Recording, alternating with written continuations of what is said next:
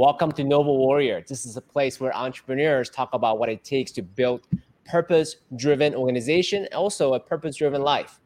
We're gonna talk about mindset, mental models, actionable tactics, such that you can go out and build your purpose-driven life as well.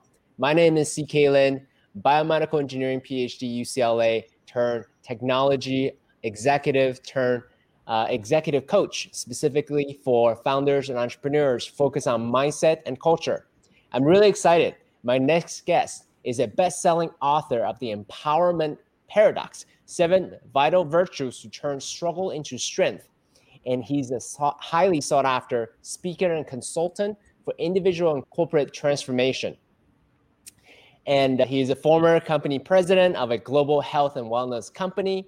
He's here to share with us the, that there's purpose in suffering and we can transform for the better when we know how to confront it and respond. Please welcome Ben Woodward. Thank you very much. It's a pleasure to be here with you today, CK. Thank you so much for being here, my friend. So, I want to ask you a quick question. You probably get this a lot. And we'll start with something light. Seven okay. kids. That's a lot of kids. And one on the way. We're suckers for punishment. Yeah, right. right now we've got seven boys and one girl, and we're gonna have another girl in the wow. new year. So yeah. Amazing. Not to get cliche, but is there an intention behind having as many kids as possible? Having seven kids with one on the way, what knowing what you know now, what would you say to someone like me who don't have any kids or who mm. are looking to have a family? Any... Yeah, I, I think it's important to appreciate, you know, definition of family. You've got to respect each person's interpretation of what their family looks like and what they want to achieve in their family. My wife and I, we're fortunate enough to be able to have children, and we've loved the experience. And and I, for for me, and especially for my wife, Kim, I, I, I felt like I became a dad about a few months into being one. Yeah. And whereas Kim, as soon as she was pregnant, she became a mother. And and that transformation for her was quite remarkable. And and it really has become a defining role for both of us. And I, I love being a dad and she loves being a mum uh, more than we love probably anything else. And and I, I, wouldn't be able to have as many kids if I didn't have the wife that I have. She, yeah, if, if it was down to me, in, in my skill set, uh, maybe we'd have a few less. But, um, but I've got such confidence and reassurance, uh, knowing that she's the mum, that that makes all the difference. God bless all the mothers in the world. We, oh. Without them, so I'm actually curious because in my mind, obviously not having any kids I would and hmm, how do I articulate this? Parenthood mm. and entrepreneurship and being in relationship with another human being in a lifelong yeah. long commitment. To me, these are all different paths yeah. of transformation. Yeah. So in my mind, I'm hesitant to take on the parenting role mm. yet because I don't know. I have no idea what that's like. And to yeah. me, this is not something that you get a kid, you're like, oh, I don't like it. Let me return it to the store. That's not how it works. So, no. curious to know your thought about being an entrepreneur for many years and being in, in life partnership for many years and now being a parent for many years. What would you say to that statement that these are a path of transformation? They're not isolated paths. They, they all feed each other and they all interrelate. The task is not to choose one over the other. And unfortunately, mm-hmm. many people do that. Yeah, they say, I'm going to pursue my career path, so I won't have children, or I'm going to pursue running my own business, so I'm not getting into relationships right now. The reality is, learning to balance both and govern yourself that way so that you can manage your priorities mm. appropriately mm. actually feeds and informs both or all of them so much better than if you were just to be single minded down one track because it makes you a better person. I'm a better father, for example, because of the career that I've had. The chance that it's given me to travel to 30 countries around the world and be exposed to different cultures uh, and different types of people and different experiences and different communities has opened my eyes up and given my children opportunities that they wouldn't have had if I hadn't have had that career. Mm. And at the same time, being a father of seven has informed me as a leader. Yeah. And I've had so many lessons that I've drawn on there. it still makes you laugh, doesn't it? but being a father of seven has informed my abilities as a leader because there's been so much that I've learned in that space. And likewise, juggling all of that with a relationship that you have front and center is critical. So I, I, think it's a little bit like a horse race rather than saying they're in individual sequences and it's one or the other or this first and then that. You know, when I got married, uh, my wife was still at university and she was pregnant. We we were going to put having children off uh, a little bit and just settle into marriage. And we got married and changed our minds very quickly. And two months in, she was pregnant, so that she gave birth to our first a month before our first wedding anniversary. Mm. So we've been every couple of years since then having children. She's been pregnant and breastfeeding about 50% of our married life, which is so it's remarkable. Oh my gosh. But but she was at university and pregnant mm-hmm. at the same time. And my career was changing and progressing and moving forwards whilst I was still having children and the family organization was growing. It's I, I believe it's a little bit like a horse race like I said, rather than being in silos, where every now and then one horse gets out in front and you've got to bring another one up to speed. Yeah, maybe I'm getting too preoccupied with work and I need to give more attention to my wife and children. Or maybe I, I need to give more attention to my career right now and I need to make that adjustment. So it's just constantly being mindful and learning to to balance.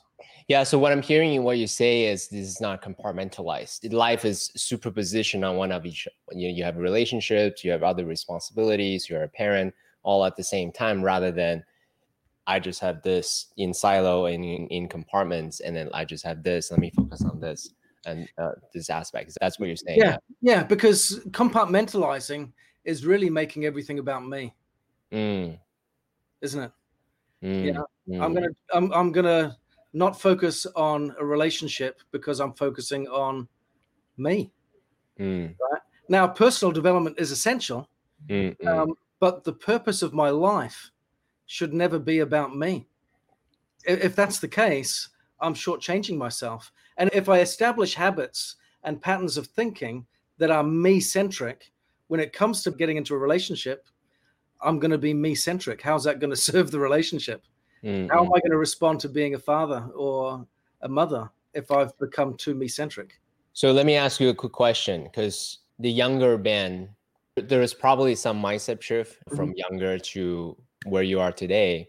Yeah. So what would you say to the younger Ben who may have been more individualistic, more self-driven, self-centered, and who said, "No, I'm just gonna focus on me. I'm gonna focus on my career." Or academic or whatever, such that I don't want to worry about other relationships. What would you say to the younger version who's more individualistic, who don't believe what you just said? What would you say mm. to that person? I, I, would say the fruits of getting the balance right far outweigh being individualistic. It's exciting to have a career. It's exciting to have ambition. It's exciting to have all of that drive. Mm-hmm. Um, but the greatest fruits in life come from the relationships that we enjoy. And the best version of myself is not found by me only looking inward at myself. Mm. As I as I learn to sacrifice myself and recognize that my life is not about me, as I learn to recognize that my own struggles are not about me, that maybe within all of that, there's benefit for other people. Mm. And that certainly comes out as a parent and as a husband, for example, then when I put that front and center, life is so much more rewarding, so much more enriching. And I can say that now at the age of 45, mm. with seven children, with 20 years of marriage under my belt. Wow. Um, that that the best experiences in life come from prioritizing the most valuable relationships that you have. Mm. Uh, everything else, because the reality is, here's the deal. I, I worked in a billion dollar company a few years ago, a multi multi billion dollar company, mm-hmm. and I had a colleague that had worked his backside off for that company and given blood, sweat, and tears. He was on the road traveling. He was a road warrior like you wouldn't believe. If you cut him open, you know, he would bleed company blood. Yeah. And, and he gave his life and soul for that business. And a restructuring took place because the organization was growing and he was a senior level executive. And he was, you could see, yeah, I, I'm up for getting one of these big spots here. He was really excited about it. And his his spouse also worked in the company senior executive. She'd been there for 23 years. Did the same thing. If you cut her open she'd bleed company blood. Really just devoted to, to the company. They did this restructure. He's lined up for that corporate that big spot. He didn't get it. In fact he just got sidelined. He just got he got given a different role that was almost like a demotion mm. they tried to dress it up but he mm. was essentially he was pushed aside devastated, he quits. Mm-hmm. Right? Because you know, you just threw my you just slapped me in the face here in front of all my colleagues. His wife, how can she stay there when now the mm. loyalty is to her husband? Mm. They would have considered this in the restructuring. So what was her 23 years of service as a road warrior? Collateral damage. Mm. So what, what really matters most? Who's going to be at your funeral, your funeral when you die? Yeah, is your former boss going to be there? Maybe they might. Maybe you've got those relationships, but a lot of the time, you know, you, you, you know, put that in perspective. Who's going to be at your funeral? Mm. Who's going to really be there and show up? Mm. And I, I just saw that and I thought, you know, we've got to be. My career is my business. If I'm working for someone else, you know, my job is my career. My, my is my business my brand. It's it's all you know. No one's going to be more loyal to me than I am, because when restructuring happens and change happens, uh, and we're seeing a lot of that in the world right now with everything that's going on with the pandemic. All that change is going on. Who's going to be most loyal to you? You are, yeah, and your family. So I, I think get those relationships front and center because you will need them over everything else, without mm. a doubt. I appreciate that. Thank you. And then echoing to my own personal journey as well in the younger days of my my life was more about the achievement, right? Going after certain goals and mm. titles and education, whatever it may be, whatever it is I'm going after. Then later on in my life, and then just having gone through the peak of egoic expression to the trough of disillusionment, that I realized, yeah. oh, okay, this is painful. Whatever I'm chasing, these are great, but at the same time, those are illusions. For me, what makes my life rich is these deep relationship. Ultimately, yeah. what it comes down to it, relationship is what makes my life rich. It's the moments, precious moments adding up that compound interest is what ultimately make my life rich. So I've actually shifted quite a lot mm. from the pursuit of you know those you know achievement those still meaningful for me at the same time really focus on the atomic unit of yeah. this moment right now, right here and now. Yeah, and I'll, I'll tell you another reason why that's important. I, I, was fortunate enough to retire from the corporate world at the age of 39. Mm. And as a family of nine, we had our mortgage paid off uh, pretty quick and all that kind of stuff, and, and live in a financially independent mm. situation. So, mm. really grateful for that. It's it's been I've been very fortunate in that sense. And uh, here's the challenge. I thought I, I, had this milestone in my mind that I wanted to be able to retire financially at the age of 40. That would be a great achievement. And I got it, and it was uneventful. Paid the mortgage off, and I thought, this is oh fantastic. Yeah. And the next day, nothing really changed. I got out of bed the same way that I did the day before. Mm-hmm, right? mm-hmm. And, and, I thought, oh, what's going on here? And I had mm-hmm. this abundance of time because we all chase this, don't we? If, if I have the mm-hmm. time freedom and the financial independence, oh, now my life's my own. Mm-hmm. What, what, are you going to do with it now? Right. What, what, what are you working towards? Because what I found was all of my vulnerabilities and my personal inadequacies, my character flaws that caused me individual pain, you know, and just maybe I make a bad choice because of a certain weakness or a mindset that I have that is incorrect. Uh, all of that stuff still exists. Mm-hmm. So the true happiness, the true joy comes in mastering those moments and mastering self. I, I think the purpose of life, in a large measure, is self mastery, mm-hmm. um, and and then flowing out into the way that we serve others. But that's where purpose and meaning comes from. And, and I learned that interestingly when I went, when I go, oh, I'm retired. Fantastic. This is great. And actually, no, it wasn't. You were you were quite fortunate to actually experience that, right? Because uh, mm. that's the American dream to get out of the quote unquote rat race, to be financially yeah. independent, financially free. And what's so beautiful that you actually learned that lesson at age 39 versus at 70 finally when you get it or whatever it may be and you're like what the f right yeah but, yeah. but i want to segue to this real quick i want you to actually talk about your book a little bit. So you, the title of your book is the empowerment paradox. So why did you call it a paradox? Because what i've noticed is there's a lot of self-help gurus out there that will encourage people with a false sense of hope. Mm. and and it frustrates the heck out of me because they peddle this false hope of saying okay let's create this vision boarding kind of experience. Let's look five years ten years into the future. What does your ideal future look like? Mm-hmm, mm-hmm. right? And and people will create this emotional homeostasis where everything is just right. Yeah i've got the work life balance is great. My health is in tip top shape. My relationships are perfect. My finances are in order. And and they remove friction mm-hmm. from the experience. Mm-hmm. yeah and that's what they make their future aspirations to become. Mm. and and that's unfortunately based on a falsehood. We cannot achieve emotional homeostasis. We need the friction. And so the paradox is that there is a duality of joy and suffering. They are two sides of a single reality. They coexist, they work together, they feed each other, and we need both in order for us to become the best version of ourselves. I love that. It's very so. By the way, you don't know this, but uh, Noble Warrior is very much of a. We talk about the yin yang sign quite a lot. Mm-hmm. Okay. Chinese. You know, I'm a martial artist. I have a bio, a biomedical engineering background as well.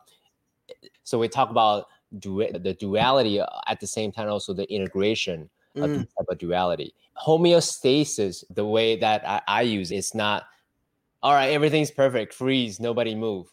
Dynamic homeostasis. Things are yeah. moving. It's like juggling, right? You don't stop when yeah. everything is in the air. It, it, you continue to keep going. As you also mentioned, alluding back earlier, that it's not just about focusing on a specific silo of a relationship. Rather, it's focus on everything, such yeah. that things in dynamic homeostasis. That's what you mean, right? Exactly. That dynamism is essential. And, and it, it, applies to the second law of thermodynamics, isn't it? That entropy exists, mm-hmm. I, I think, in everything. We look at it from a, a principle of matter, but it certainly applies. You know, the second law of thermodynamics being that everything moves from a state of order to a state of disorder over time. Yeah.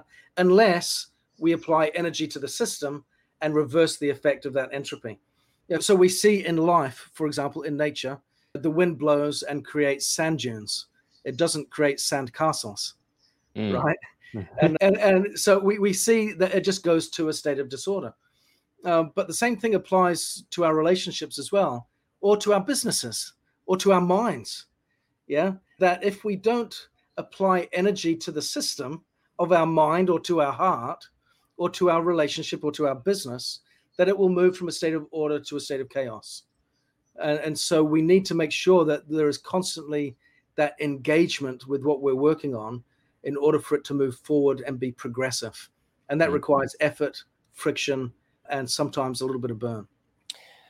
Yeah, that's part of being human. In, in my mind, being the beauty of being human having a human experience is that we do go through the highest of high and the lowest of lows. And in mm. the going up and down we learn what it means to be human what it means what are our truth and what are our core values. And also what is my wisdom that i wish to pass on to my kids and so forth. In my mind without trial and tribulation suffering at best we can get theoretical understanding of something rather than truly an embodied integrated understanding of what we stand for what would you say to that 100% I, I love the phrase that you used of theoretical at best Yeah. So th- there's two points I want to address here. There's there's the theoretical at best, and and then there is the the willingness to embrace the ups and downs. Yes, the ups and downs are a part of the human experience. We all like the ups. Most of us don't like the downs. The challenge that we've got that I've experienced and, and write about in the book is what happens if the down becomes longer than you want or deeper than you want or perhaps deeper than you think you can handle and and that's the challenge is okay i, I love this journey of life it has its ups and downs its peaks and valleys uh, but what happens if the adversity that i get is beyond what i think i can bear it's it's beyond my capacity what do i do with that and how can i turn around and say that i want this or that hey it's a part of life i don't want it at all yeah yeah for example you know, my friend fell down some stairs and broke his back. Man. Yeah. Mm. And okay, he, he, had an operation that fused his spine together, but that did more damage than good. Mm. And now he experiences pain hmm. every day of his life. Hmm. And yet, he says that was the second best thing that ever happened to me. Oh, interesting. Okay. It's, it's, the, the first thing being meeting and marrying his wife, which is great. Yeah. But the next best thing after that, breaking his back. Yeah. Now, he wouldn't have said that in the first month or so of that experience. That comes from a long seasoned veteran of dealing with that chronic pain, mm. uh, that he can get the experience, not the theory. The theory goes, yeah, if we follow this process and this model, it'll work. But in reality, the experience with suffering is a far greater tutor than any book can give. Mm. I love that. Maybe not a, a great segue to the book that you're writing, though. So, as thought leaders, as broadcasters of truth or our mm-hmm. own subjective truth, shall we say, mm-hmm. we I'll share from my perspective and you can share what, what, what yours is. My role is hey, if I can share my story in such a way that the younger CK who's listening to this may say, there may be something here, let me try out some of the tactical things or the frameworks that CK has shared, I could not necessarily I can get unstuck out, out of the the trough of disillusionment or or the or the lowest of lows, you know, type of experience a little bit earlier or or not suffer unnecessarily. So yeah. that's why I'm doing podcasts like this. And not to mention I, I also personally enjoy it as well. So yeah. my, my question to you is they needed to go through the suffering, the trial and tribulation as a way to earn their wisdom. What do you hope to achieve in sharing your story uh, and your wisdom as an author? It's simple to give people hope. Mm. Yeah, because yeah, I'll, I'll, give you a couple of experiences as an example. And I know the focus here is for entrepreneurs and, and people that are getting started in their careers and and what have you. Trust me when I say this relates. When I was, I, I grew up in New Zealand. I was born in the UK, grew up in New Zealand. And when I was 22 years old, I decided fairly on a whim that I was going to return to the UK and visit my father, who I hadn't seen since I was 14 years old. And I had, because it was a whim, I had enough for a one way ticket and I had 50 pounds in my pocket. That was it. And I thought, this is great because I'm going to move in with my dad and things will work out fine from there. So, not a problem. I can get a job and I can earn money to come back. That was the plan. So, go there, have my overseas experience, get reacquainted with my family that I haven't seen in a very long time, come back. I fly over. Like I said, one way ticket, 50 pounds in my pocket. I move in with my father. And a few weeks in to being there, I discovered that he's an unconvicted sex offender. What do you do with that? Where do you go? You know, that was an overwhelming, painful process because one, let's build in some emotion to that experience because when you haven't, when a kid hasn't seen his dad from the age of 14 through to 22, there is a lot of anticipation and excitement and overwhelming enthusiasm for that moment where you can see your dad again. That's been built up for years of just expectancy. You know, and then to have all of that expectation just implode in a moment. And then what do you do with that? Do you just leave it be?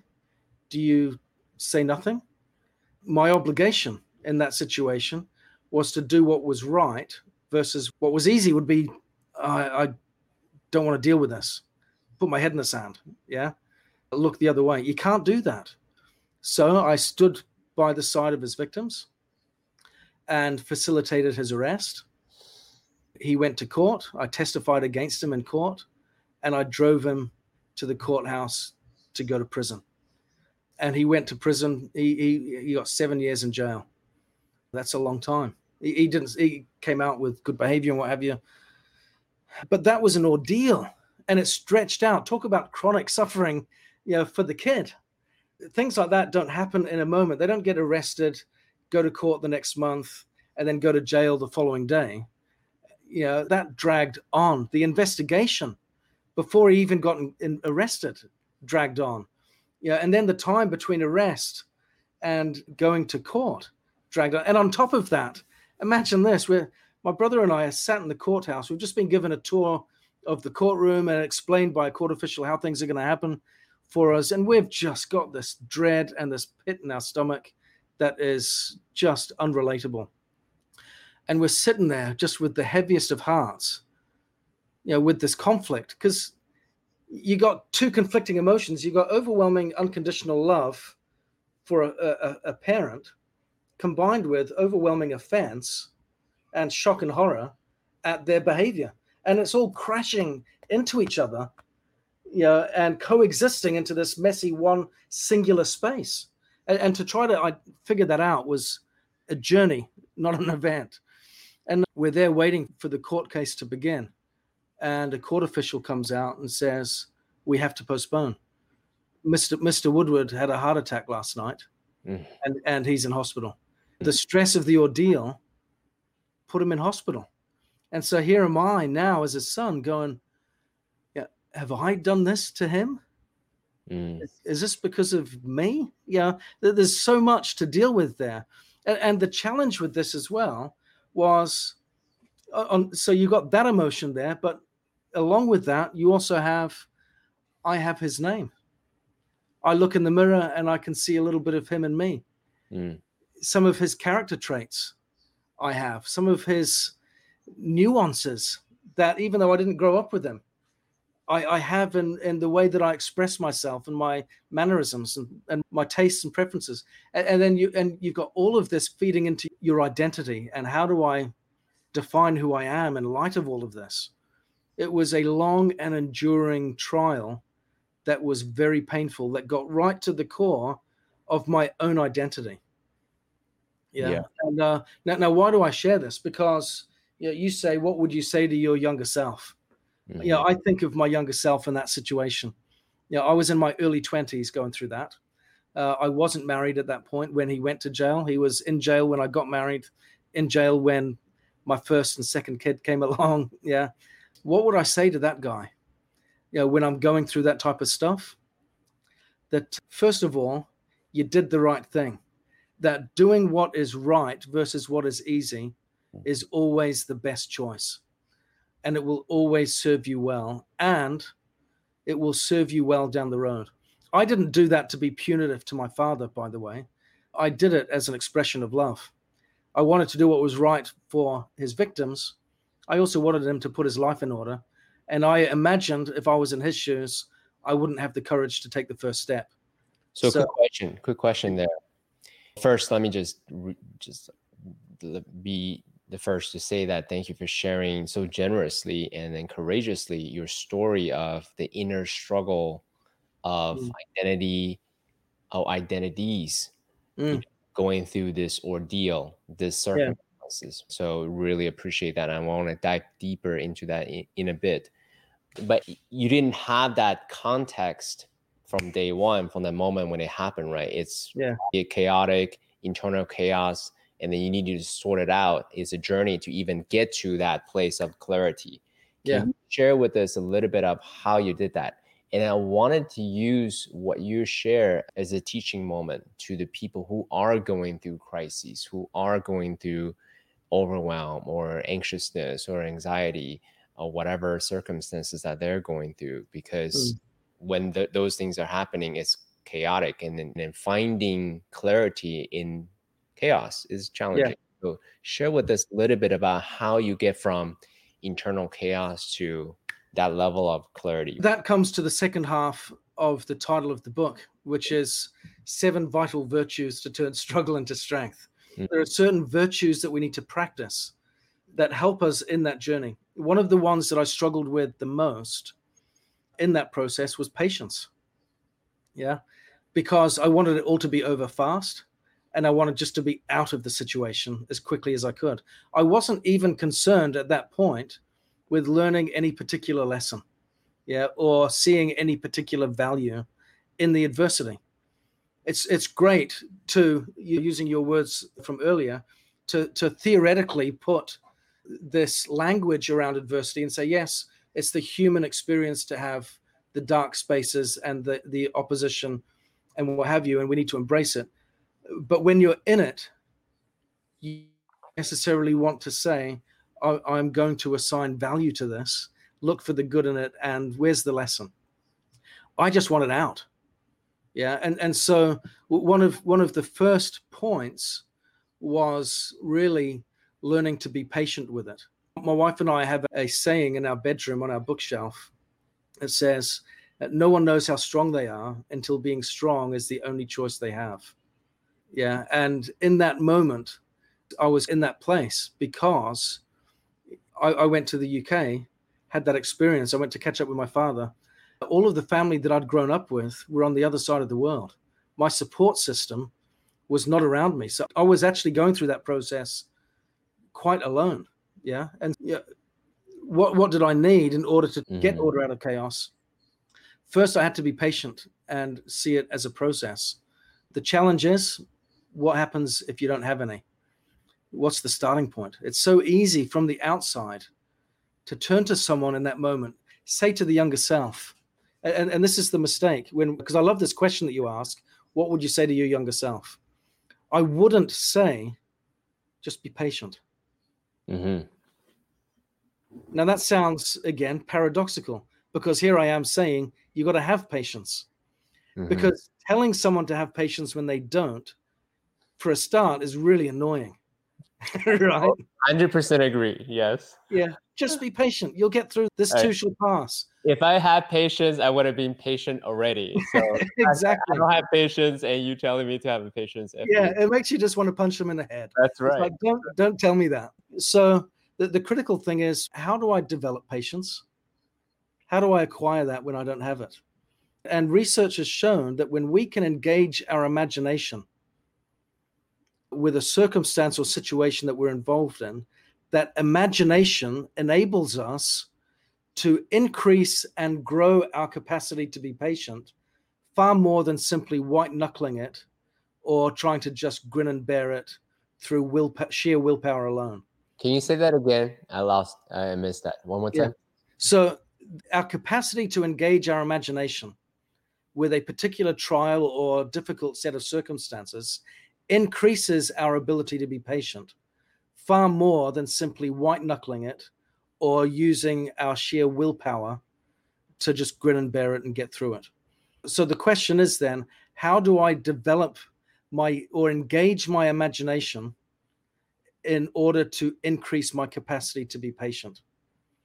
and and the process around that is to have a vision of the end in mind what does the end look like and when you're wallowing in self-pity when you're you know just struggling with your sense of self and identity when you're overwhelmed with the overwhelm of the adversity that you're going through then being able to take a step back for a small moment and just project yourself into a future state where this has ended and and look at what that is defined like how that how that looks and feels can be very transformative have, have you heard of the stockdale paradox the, the stockdale paradox i don't know what that word is okay okay so the stockdale paradox uh, admiral jim stockdale was the highest ranking military official that mm. was captured during the vietnam war Okay.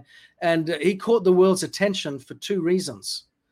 Uh, one, he was the highest ranking military official to be captured, he was an admiral.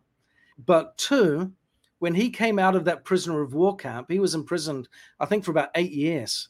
When he came out of that prisoner of war camp, he came out a stronger and better person. Mm. How does that work? While he was imprisoned, yeah, he, he, he saw his friends and colleagues die around about him.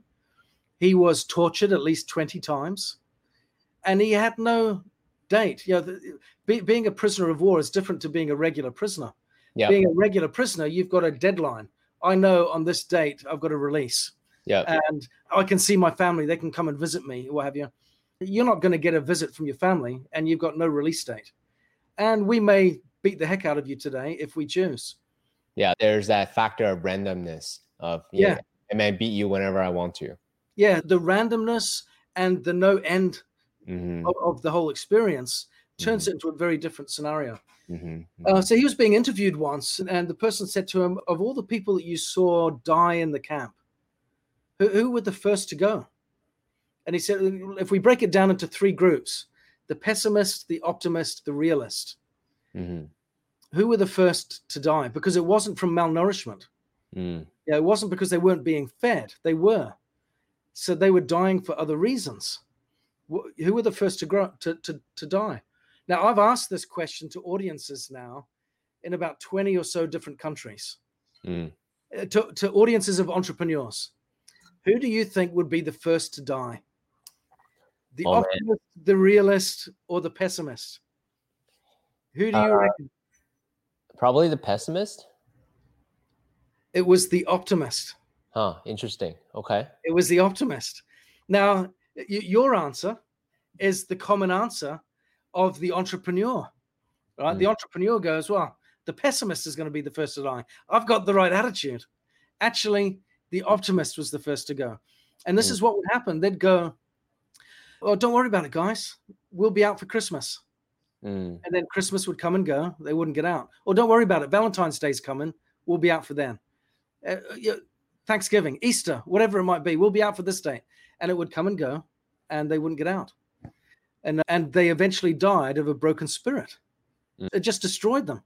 Mm. And so the interviewer said to him, What was your approach? What made it work for you? And this is the Stockdale paradox. They named it after him. He said, First of all, I had to accept the brutal facts of my present reality. And for him, that was I'm a prisoner of war. I don't know where I'm getting out. I may get tortured at some point today.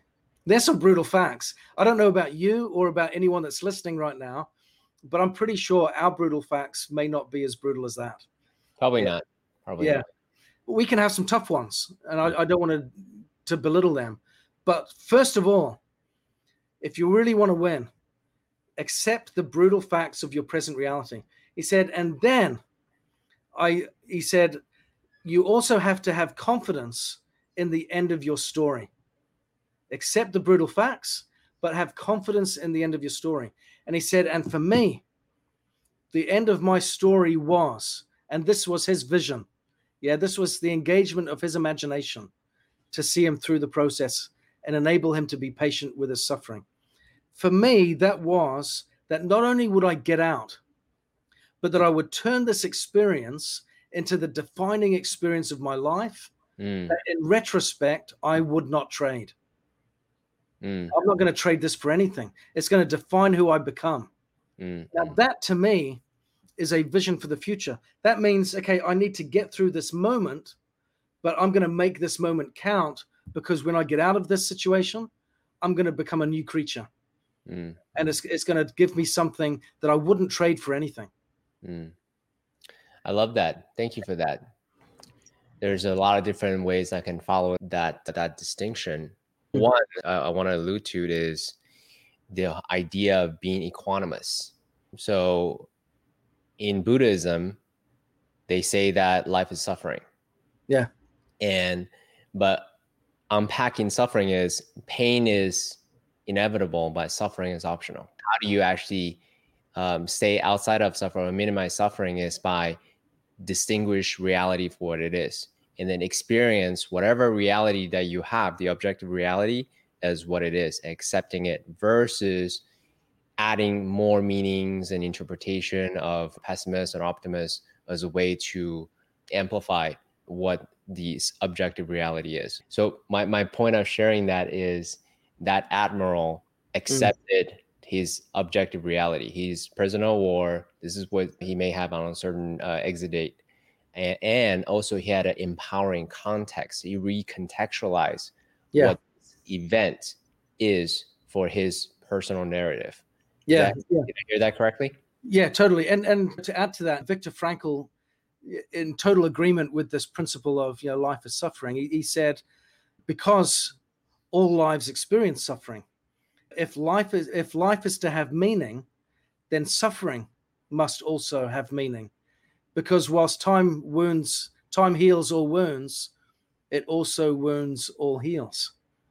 If you can wrap your head around that, yeah. Yeah, yeah, for sure. So in that context, if life is to have meaning, there must be meaning in the suffering.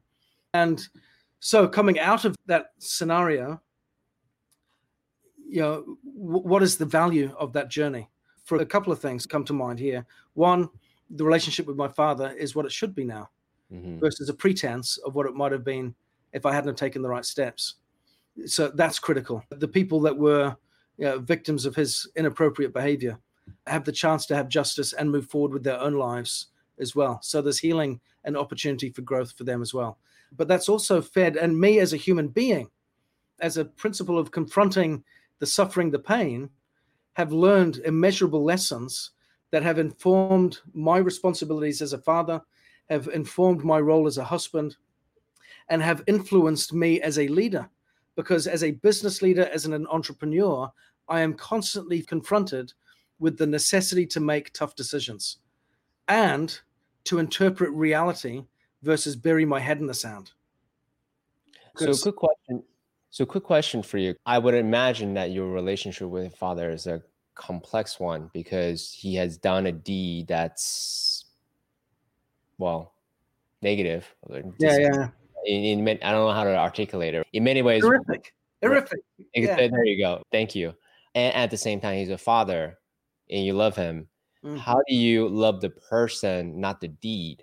And then still give forgiveness for each other? Because I would imagine that at some point he probably had resentment towards you for turning in. So, can you share with us a little bit about? And then I want to ask this question not just for the sake of curiosity, but for the sake of inevitably in business, in relationships, things like this probably happen co-founder conflicts divorces with kids so these type of dynamic isn't unheard of maybe not exactly yours but i, I would love to, for you to underline the how you navigate the yeah know, in, in other scenarios yeah. Right.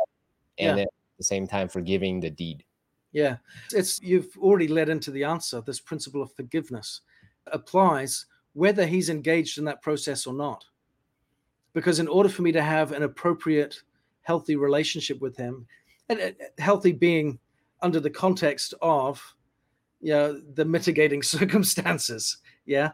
Now, first of all there is an element an, another virtue that is intertwined with this principle of forgiveness which is surrender and the word surrender is not about giving up or giving in or quitting or anything like that.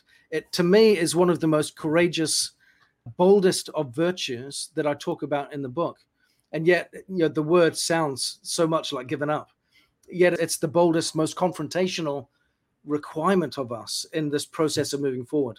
Because what surrender truly means is that we are willing to let go of the illusions that we hold on to, mm. be it about ourselves, about our circumstances or about our future. Okay? And and that would have been something that i'd have fed into my younger self is let go of the illusions. And don't be scared about that. The illusion being i don't want my dad to be this mm. so i want to hold on to this illusion of maybe he's something else mm.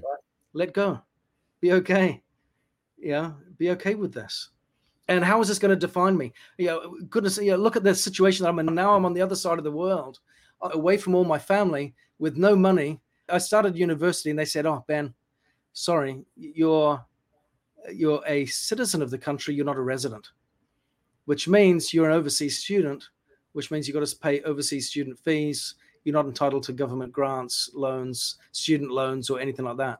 I'm like, I, I live on the other side of the world, away from any support system and now I can't go to university and further my education at that point. You know, I was like, ah, everything was just blocking me off in every angle. So let go of the illusions that, you know, around the false beliefs that you have. That's got to be a step number one. If I want to forgive him, I've, I've got to let go of the illusions that I hold around him and embrace the reality of what is truth, what is correct. And also let go of the illusions about myself how does this define me? It doesn't have to. Right? Let's let's let go of that illusion for a second. What false beliefs do I have around this circumstance that I need to let go of? Because forgiveness involves that process as well. So if someone's going through a divorce, or if there is employee eh, eh, co-founder conflict, for example, in a startup scenario, you know, let's look at the underlying beliefs that I have around this relationship and what do I need to let go of? What, what's incorrect? You know, and and that's an important one because a lot of the time it forces us to look inward at ourselves and causes us to make some changes before we ask someone else to make some changes. What I found in that journey with my dad, in order to get to a good place where I could have an appropriate relationship, I had to make a lot of changes, which was really, again, paradoxical how come he's the one that commits the crime and goes to jail, but I'm the one that needs to start making some changes first? But that's what needed to happen. You start off with a false belief that he's the one that's done something wrong, so it's on him. Mm. No, no, it's not. He can if he chooses to, but irrespective of that, I have an obligation to forgive and let go. And so I needed to understand what are some underlying core beliefs that I have that are not correct mm. about who is responsible in this relationship. And I had responsibilities too. So I needed to learn how to forgive. And that was a process. And, and, and it's a journey of going, okay, I give this over and then I take it back again. I give it over and I take it back. And you can forgive on Monday. And then on Wednesday, you realize you got to do it all over again. Mm-hmm. Yeah. Yeah. And, and, and what I like about that process, which I didn't like at first, is the chronic nature of some struggles, you know, in the sense of them being ongoing, is they teach a deeper and more profound lesson. Mm-hmm. If it lasts for a week, we can learn the lesson and we can forget it next month. Mm. And so it can have an influence on us, mm. but it doesn't necessarily transform us. But if something mm. is enduring and it's chronic and it's painful and it requires me to forgive on Monday and then again on Tuesday and then again on Wednesday, Mm. Yeah, and I'm working through that, and I'm having to now look introspectively at myself and change myself mm. so that I can have the capacity and the strength to do that. Look at my underlying beliefs that are incorrect and mm. dissect them and pull them apart and reframe my sense of identity and who I am and who I want to be in order to get through all of this. As I'm going through all of that repeatedly and repeatedly, mm. because what's the alternative? So what you said here, so I want to underline a few things. Man, this is so beautiful. I really appreciate that. So I love the way that you recontextualize the chronic pain, whether mm-hmm. it be dealing with some kind of physical addictions or depression or or dealing with a difficult, let's say a marriage, relationship, whatever it may be, you recontextualize as a way, as a path to really anchor your own wisdom and conviction and the lesson that you learn versus just enduring through it. Mm, yes. Really love that re that reframe of what you just shared. So thank you so much. I am I want to be super respectful of your time. So I know that you might if we go into some rapid fire questions and do sure, sure. yeah go for it. I, I love to talk to you for hours. This, this is my in, in, case you haven't felt this is yeah it's good it's good talking about. So some people may say I'm not those people, but some people mm-hmm. may say, "Hey, C- Ben and CK, you guys seem to really dwell in the suffering part because you want the the wisdom, the lessons. But what about joy? What about? Oh, I love that. I'm glad you raised that. lightness. Yeah. What's your response to that? Yeah, absolutely. The suffering is this, but we're here to experience joy as well, aren't we? Yeah. And and so 100% the joy is to be found. Yeah, just like you said before that there is purpose can be found in suffering, it can also be found in service. So I would say that there are two two methods if you want to find purpose and fulfillment and joy and abundance in your life. Yes, there is joy on the other side of suffering as a reassurance for those that are enduring it. Wisdom is you know, a part of that, but so is joy. But at the same time, if you want to find purpose and greater meaning and greater sense of contribution, then service to others is a way forward as well. And that is a way that we can have an abundance of joy. And it goes back to the very beginning of our of our interview when we talked about having the multitude of responsibilities, yeah, of being the entrepreneur, but being the, the spouse or partner, having the family, having children, and so on, is that we can embrace all of that and have an abundance of joy versus compartmentalize and pick and choose. I love that. I can't remember who said this. Um, paraphrasing this, the meaning of life is, is, is finding what you stand for, and the purpose of it is to, is to give it away and then share it with others. Thank yeah, you. absolutely. What would you say about because what you're doing right now, in my mind, is very courageous. It's very uncommon. Sharing very openly about family history, your inner struggle with uh, bipolar. These are mm. things that normal people wouldn't share. In my mind, it takes courage, tremendous courage, eh, to be a noble warrior and share the inner grappling. I love that. I want to be more open and about sharing who I am such that I can inspire others with, with more hope and optimism. So, can you share with us a little bit about your path to have that courage and be more open as a human being? Yeah, it again, it's really wonderfully mundane because it's all about practice, trial and error, making mistakes, and having a willingness to pick myself up every time I hit the floor. And if you hit the floor 100 times, that's okay as long as you get up 101. Yeah. Mm-hmm. And it's really been that and, and learning to embrace the vulnerability. like I said before, there are aspects when I had when I got diagnosed with bipolar disorder, uh, I was actually thrilled when I got the diagnosis, which sounds weird. It, right? it, it, does. Please elaborate. Yeah. Yeah, because wait a second. You just got diagnosed with a mental illness and you're excited about it? How does that work? Uh, because it was causing chaos in my life and I, I, I didn't know what was going on. I, I had an inkling and a feeling, but it, it took a while to get the diagnosis. But when that happened, the relief, now I know what's happening. Now I know how to address it. What I learned since was just because you got the diagnosis doesn't mean you know how to address it. It's been a it's an ongoing process of discovery and sometimes learning the hard way, frustratingly. So that's been a, a journey. But again, it's been this kind of give and take with this of I accept it, no, I don't. Maybe the diagnosis is incorrect. Maybe it's something else and, I would want to reframe it and reposition it and question it and doubt it and all that kind of stuff. And then I'd have experiences that would bring me right back and go, ah, yeah, this is what you're dealing with. But to get to the point where I was willing to open up in a book, yeah, because once it's in print, it doesn't come back, or to talk about it in a conversation like this, that was a big step for me because being the president of a big organization. I've got big networks of people where I've always been field facing, especially as a public speaker. You've got audiences in front of you to talk about something like mental health and be that candid. Yeah, it, it, it was a big step. But the starting point for me was a surprise. I was at an event, just really quickly. I was at an event as a keynote speaker in the south of England. And I was asked to give two presentations. One was you know the journey to success. It was for a group of entrepreneurs. Uh, what does success look like as an entrepreneur? And the other question was, what are some of the obstacles and how do we overcome it? Yeah, how do we deal with the tough stuff? And when I got to day two, dealing with the tough stuff, I thought, I'm going to talk about my disorder here and share that.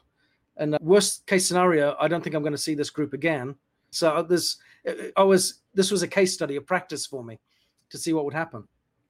And I explained to them that I've got an advantage over you in dealing with adversity and the tough stuff in business. And, and I said, I'm going to tell you what that is. I have somewhat of a superpower. And that superpower is I have bipolar disorder. And, and the people that knew me looked shocked. Wait a minute, what? I did not know that about you. And then I started to explain the lessons that I'd gleaned from the disorder and how it had informed me as a business leader and helped me as an entrepreneur and how it had been a blessing in my life and had brought about some great lessons and instruction that I wouldn't trade for anything. And afterwards, people had tears in their eyes, they were moved, tons of people connected with me online, and it had been a transformative experience for them. And I learned that there was benefit in my struggles for other people. And as a consequence of that, going to your question of joy, ironically or paradoxically, the, the struggle that I went through, I learned was not about me. And if, as I can get out and be comfortable enough to talk about it with others, then I can bring joy to others. Mm. I can mm. bring hope to others. And if mm. they're struggling, they can go, okay, if Ben can do it, if he can have bipolar disorder, have his father go to prison, you know, find himself on the other side of the world from his network of support with 50 pounds in his pocket and not be able to further his education or do anything, and yet become a self-made entrepreneur by the age of 40 and have a 20-year mm. marriage with seven children and one on the way. If he can do all of that, then maybe I can do this. Mm. Yeah, and uh, and if I can bring a little bit of hope and a little bit of encouragement to someone else for that reason, that makes it all worthwhile, doesn't it? And, and there is the joy, there is the happiness that mm. comes, and it's a great feeling. Mm. It's an awesome feeling that can come from that. Mm. Last question, actually, second to the last question. What mm-hmm. what is a, a, ritual that you do regularly as a way to not only have the understanding, but also now a tactical to operationalize the wisdom that you share? Do you journal? Do you meditate? Do you what is the process that you do regularly as a way to sort out this cognitive understanding of my identity, my mm. ma- uh, chaos, and all these things? How do you sort it out? I, I can show you. I've got. I'm a religious person, mm-hmm. so so my ri- ritual or routine is I get up in the morning before everyone else is awake. Mm-hmm. I've got my scriptures that I read. Mm-hmm. I've got my journal that I write in, mm-hmm. and I've got my knees that I sit on, and I get on my knees and I pray. Got it. And I, and I, I meditate and I study and I journal, and I'll do that. I don't necessarily journal every day, but I do that on a regular basis. But I will study and pray and meditate every morning, and that helps me to master the day. Mm. And uh, if I can master the morning, it gives me a, a stronger start for the rest of the day, gives me the right mindset to move forward. And so, meditation, stillness, prayer, and uplifting study helps the process. Do you do it concurrently? As in, you have these the book, the meditation mat, the, the journal, all at the same time, or do we do it sequentially?